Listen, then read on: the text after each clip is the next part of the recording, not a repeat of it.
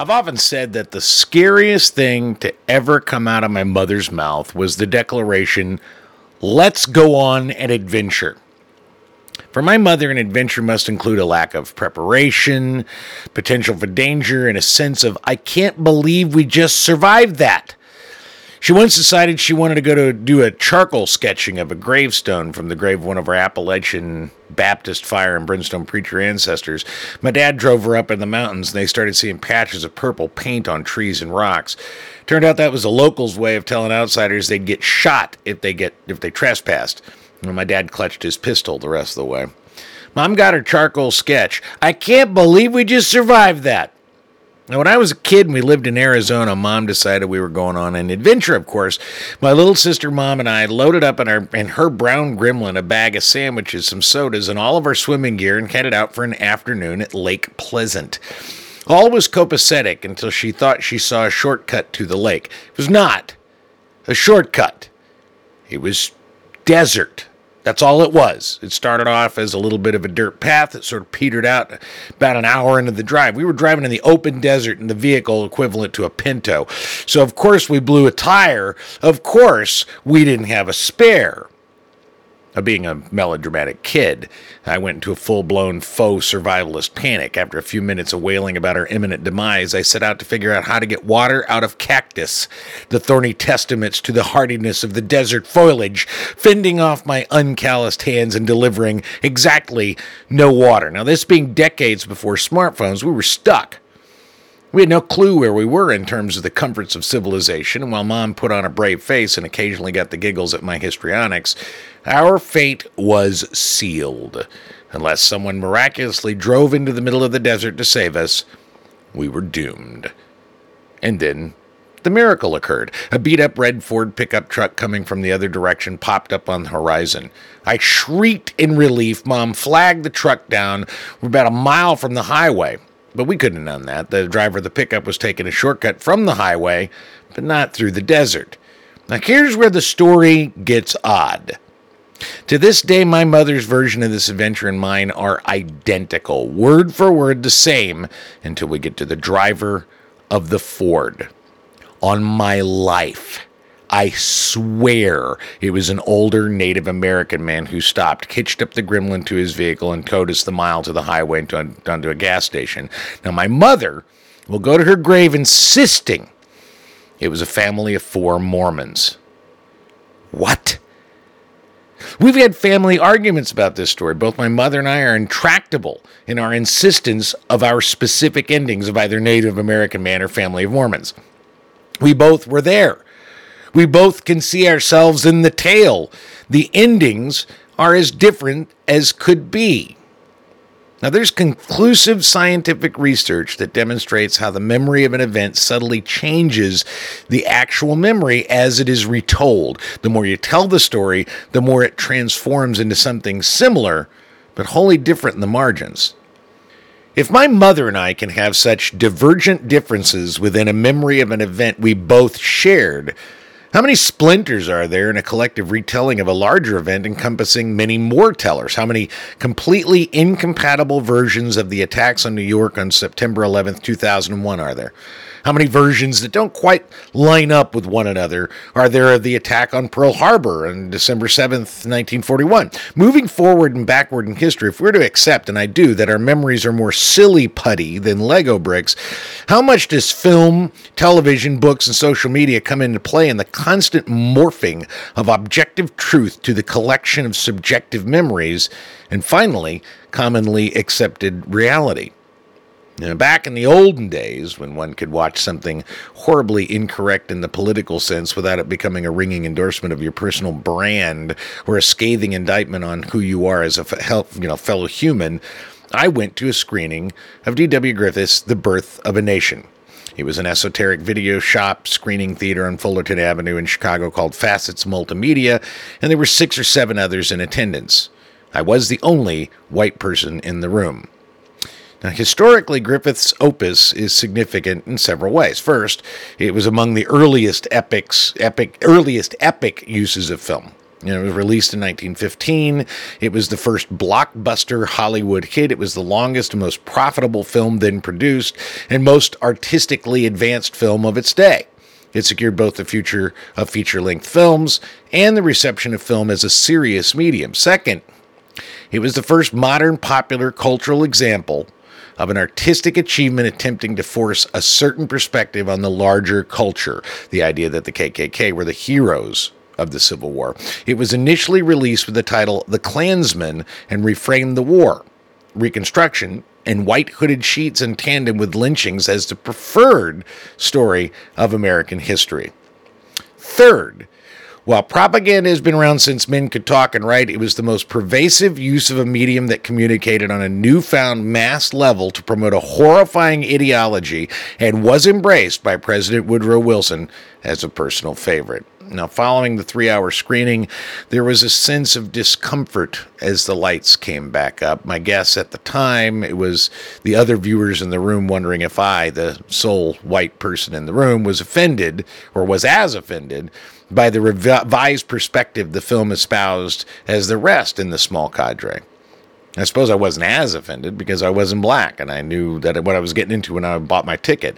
I can imagine seeing the film without some context would be like a slap in the face. And one of the things I learned during doing stage combat during around the t- same time, you know, in Chicago, was that a slap in the face never hurt as much as you'd think. It wasn't the pain of the blow, but the surprise of it that gave it impact.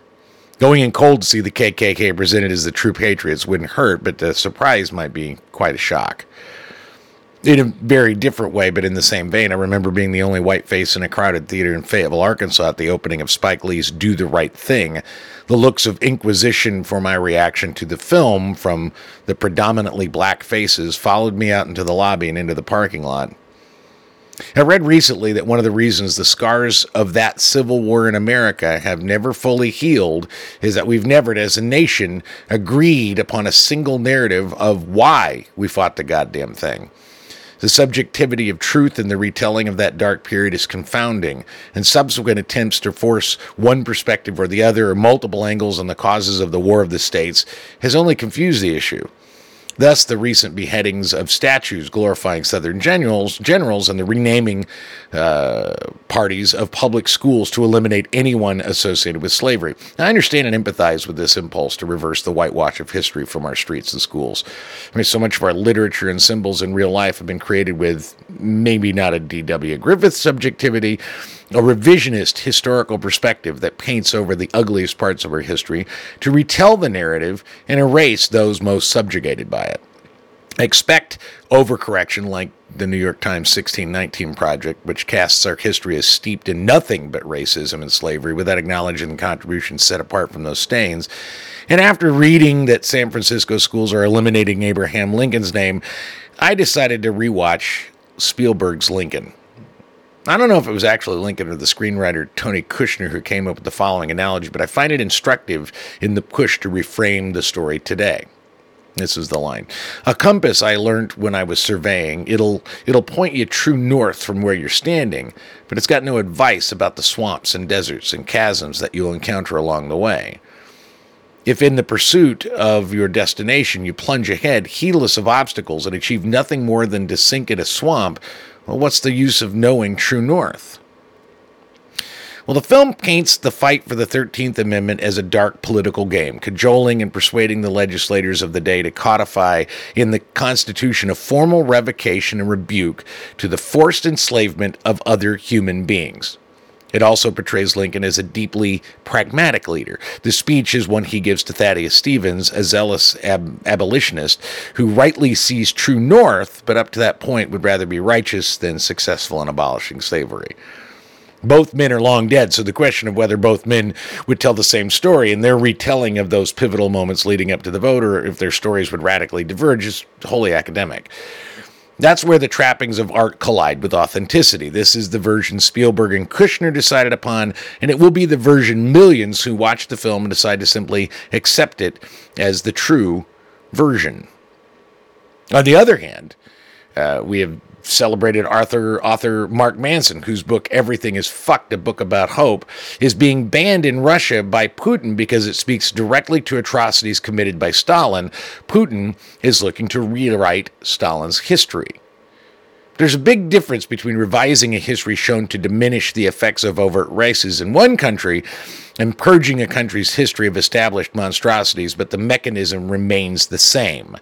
Reframe the story, tell it enough times that the meaning changes over time. Keep pushing the new narrative, right or wrong, until the soft memory of an entire nation bends to the will of the teller. And that's all history is, after all a slew of stories we tell over and over to indoctrinate a sense of national pride. It grows more careless when those revising the stories weren't present. The source of the tales becomes less reliable, the reframe more suspect. When the source is a film or video of an event, we feel as though we've experienced it, but our perspective is entirely subverted by what the camera shows us and the narrative promoted when we watch it. And one of the techniques that Griffith practically invented was the camera's use to tell the story from his view, frame things in a certain way, in a certain order, and our very eyes are deceived. Our minds accept the deception, and we believe. In 1950, Akira Kurosawa gave the world the reigning example of individualized subjective point of view.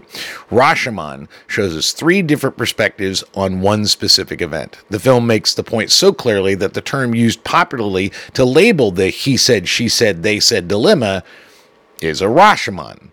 That is to say that there is no that that is this is not to say by the way, that there's no objective truth. It is to suggest, however, that our inability to separate fact from our subjective fictions makes us pretty fucking lousy arbiters of that fact.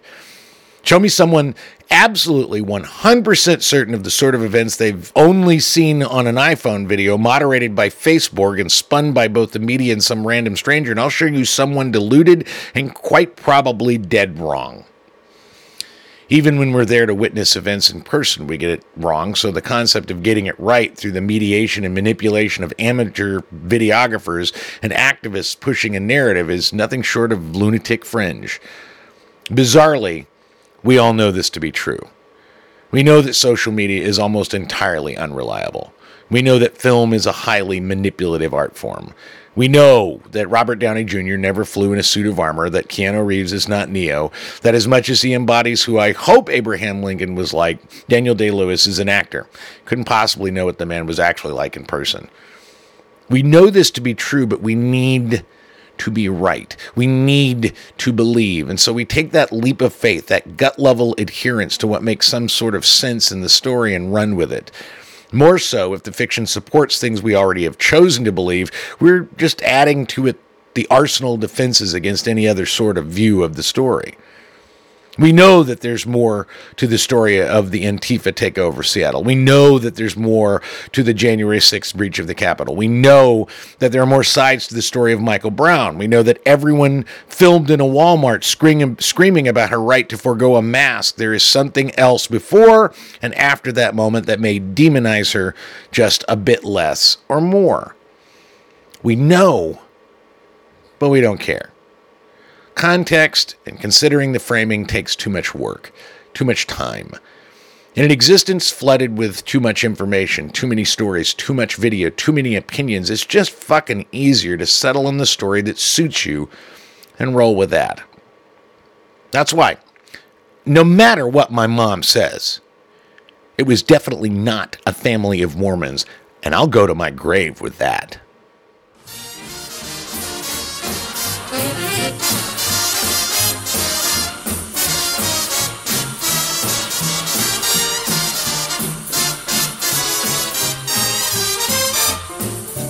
Peculiar Journeys is a weekly podcast featuring stories and thoughts from an arrogant, overly confident white guy. Lots of episodes were recorded while I was living in Chicago, and now I'm in Las Vegas. Check out donhall.vegas for updates and subscribe at Apple Podcasts.